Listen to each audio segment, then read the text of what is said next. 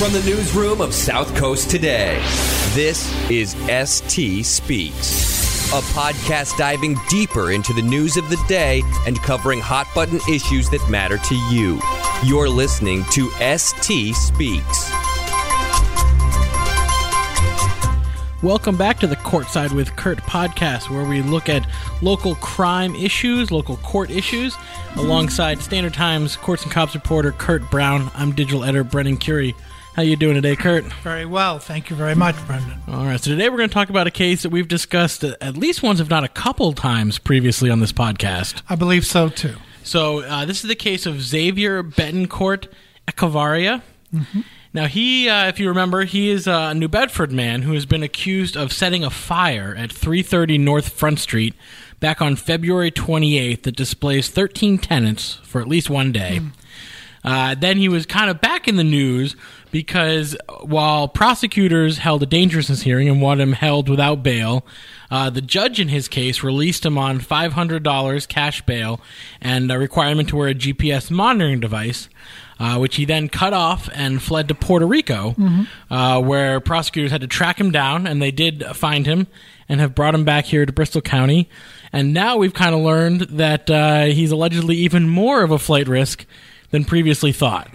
Uh, that's uh, that is absolutely correct. Uh, so we had a, a uh, dangerousness hearing for him today, in in Fall River Superior Court. Uh, the uh, dangerousness hearings are can be held at the district court level, and they can be held uh, at the superior court level. Um, again, it's a, a two prong requirement that the judge has to find the defendant both a danger and then determine that there are no other conditions uh, to protect the public other than incarceration before um, uh, detaining the person. Uh, the difference is that at the district court level, somebody can be held for up to four months without bail. At the superior court level, a person can be held for up to six months. So it was at the district court level that uh, Judge Franco Gobourne had not found him. Had he not found him to be dangerous and not found him to be. Either way, he he's allowed him out on five hundred dollars cash bail. that is correct. yeah. Um, now this time it comes to Superior Court. He did, yeah. It was continued from a couple of weeks ago. Uh, the case was before Judge uh, Mark Hallal. Um, he heard evidence from both sides. Uh, the prosecutor uh, said that uh, during the flight, during the transport back to Massachusetts, apparently, um, no, not apparently, she said that uh, uh, he said it. He told a airlines worker that if he did not have shackles on, he would run. So get back to what you said about that he's even more of a flight risk. He's saying this as he's returning back to Bristol County, the jurisdiction where there is a pending charge of setting a fire uh, and displacing uh, 13 tenants. He was apparently very chatty because he also admitted to having set the fire and uh, said that he had, was off his medication while setting the fire, and also described the blaze as "quote not that bad." Close quote. Yeah, uh, Um, now we're not sure exactly. We know that he told the airline employee that he would run if not shackled. We don't know exactly who he expressed these other uh, opinions and thoughts to. That is but they, he apparently said them all while being transported back from Puerto Rico after being found as a fugitive down there. So this time around, Judge Mark Hallal did find him a danger. No, no. uh, the the uh, judge Oh, they- took it under advisement. oh, took it under advisement. Sorry, I was reading too quickly there. So, uh, do we? How long does that usually take? That process? Uh, it depends on the judge. It depends on how thorough they wanted to, uh, they want to be. Usually, the district court level, they make it um, immediately. At superior court level, uh, stakes are a little bit um, more involved. You're going to hold somebody um, without their liberty for six months as opposed to four months. So. Um, Now, it does seem a lot to of judges want to do their due diligence. I know you're covering it, so you got to stay uh, non-biased here. I'm trying. But uh, as just to me, as as Joe Blow citizen over here, I don't know what's more of a flight risk than a guy who has literally fled once and has threatened to flee again. I I don't know what more criteria you need to be a flight risk than that. Like, what more could you possibly do than flee and then claim you're going to flee again?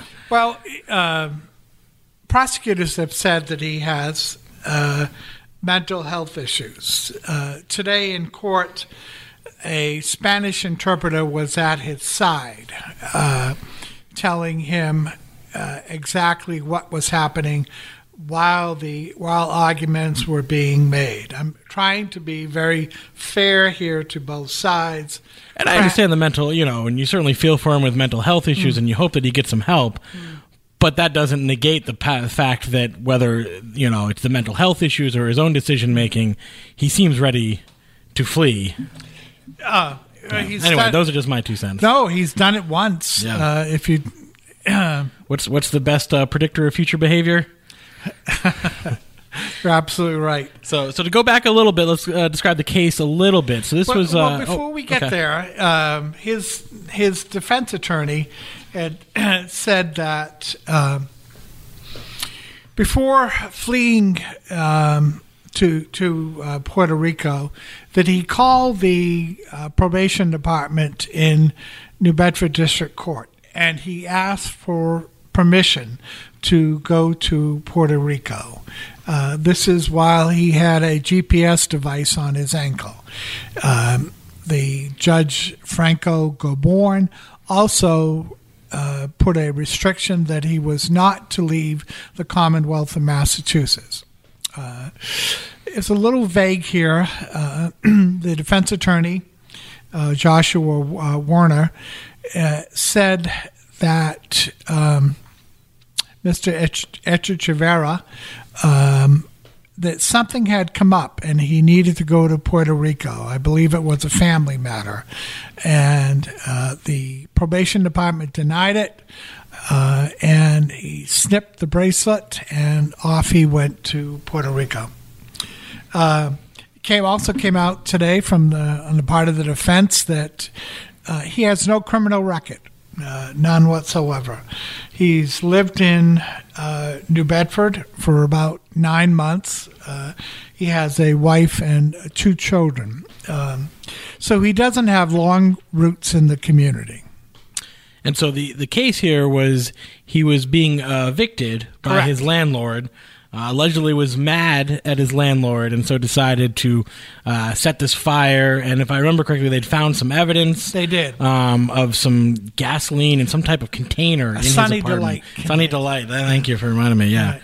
In his apartment, uh, and uh, you know that he had been mad at his landlord over this eviction, Hmm. and that, uh, according to court documents and police and prosecutors, is why uh, he set this fire, uh, whi- which didn't destroy the building, if I remember. He did not. The government has a very strong case against him. No. Uh, the uh, uh, K9 uh, had several alerts uh, on the stairs, on the uh, Sunny Delight bottle, which was found in Mr. Echevarria's bathroom. Uh, that came out in court today. Uh, so uh, again, it's it's a very strong case by the on the uh, the government has a very strong case. Also, previously, um, Mr. Echevarria uh, made admissions about setting the fire. Now, this case had come up as kind of a, a linchpin in the bail debate. Correct. Specifically, uh, this was one that the uh, district attorney uh, Thomas Quinn had specifically mentioned. Uh, uh, this is open quote: an extremely poor decision that was totally unnecessary. Close quote, and said it was open quote an absolute waste of resources to hunt this defendant down in Puerto Rico. Yeah, and, and by that he means the uh, involvement of the U.S. Marshal Service. That uh, and and you know once uh, law enforcement goes into uh, unfamiliar surroundings, uh, anything can happen. So. and they they just seemed frustrated that they had to be doing it at all when they felt like he should have been held the first time around. You're absolutely right. And uh, DA Tom Quinn, or at least had higher bail. I don't know. Were, did they feel like he should have been held without bail? They or did wanted him held At least feel without like it was bail. yeah. yeah, it was too easy for him to make. Um, so he's charged with um, setting a fire to a building. He's also charged with failure to appear because um, when he was indicted, uh, he fled, so he wa- he could not appear for his arraignment. So um, DA Quinn picks his battles pretty carefully, and uh, so it's significant uh, when he uh, when was very critical of uh, Judge Gobourne. I'm trying to put myself a little bit in the judge's eyes here. I mean, here's a man, no criminal record, has a Correct. wife, two kids, and there seems to be a uh, rental dispute or you know property dispute in which nobody was that was hurt, although people were displaced and uh, inconvenienced. So I guess I'm you know I'm trying to go through the facts of the case when the judge is looking at it initially. And if uh, listeners will remember our bail story from a few months ago, that the SJC in August of 2017 came down what is now known as the Brangan decision, which um, required that uh, lower court judges set bail that was affordable. And again, as we've gone over a million times, the purpose of bail is not to be punitive. It's It is merely to ensure your appearance. in court. Although it did not work in this case. Yes. All right. So that is uh, anything else uh, that's come out about this. So now we're kind of waiting for uh, Judge uh, Hallal to make his decision uh, on whether to hold him as a danger to the public or to set a different amount of bail. That is correct. Yeah.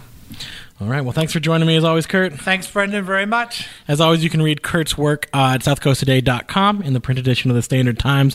You can listen to this podcast on iTunes, Omny, Stitcher, Google Play. I could list them all wherever you get your podcasts. If you enjoy it, please subscribe or give us a nice rating. And you can follow Curt. He does some great work on Twitter at Curt Brown underscore SCT. At Curt Brown underscore SCT. All right. You heard it here twice. Thank Thanks. you very much for listening.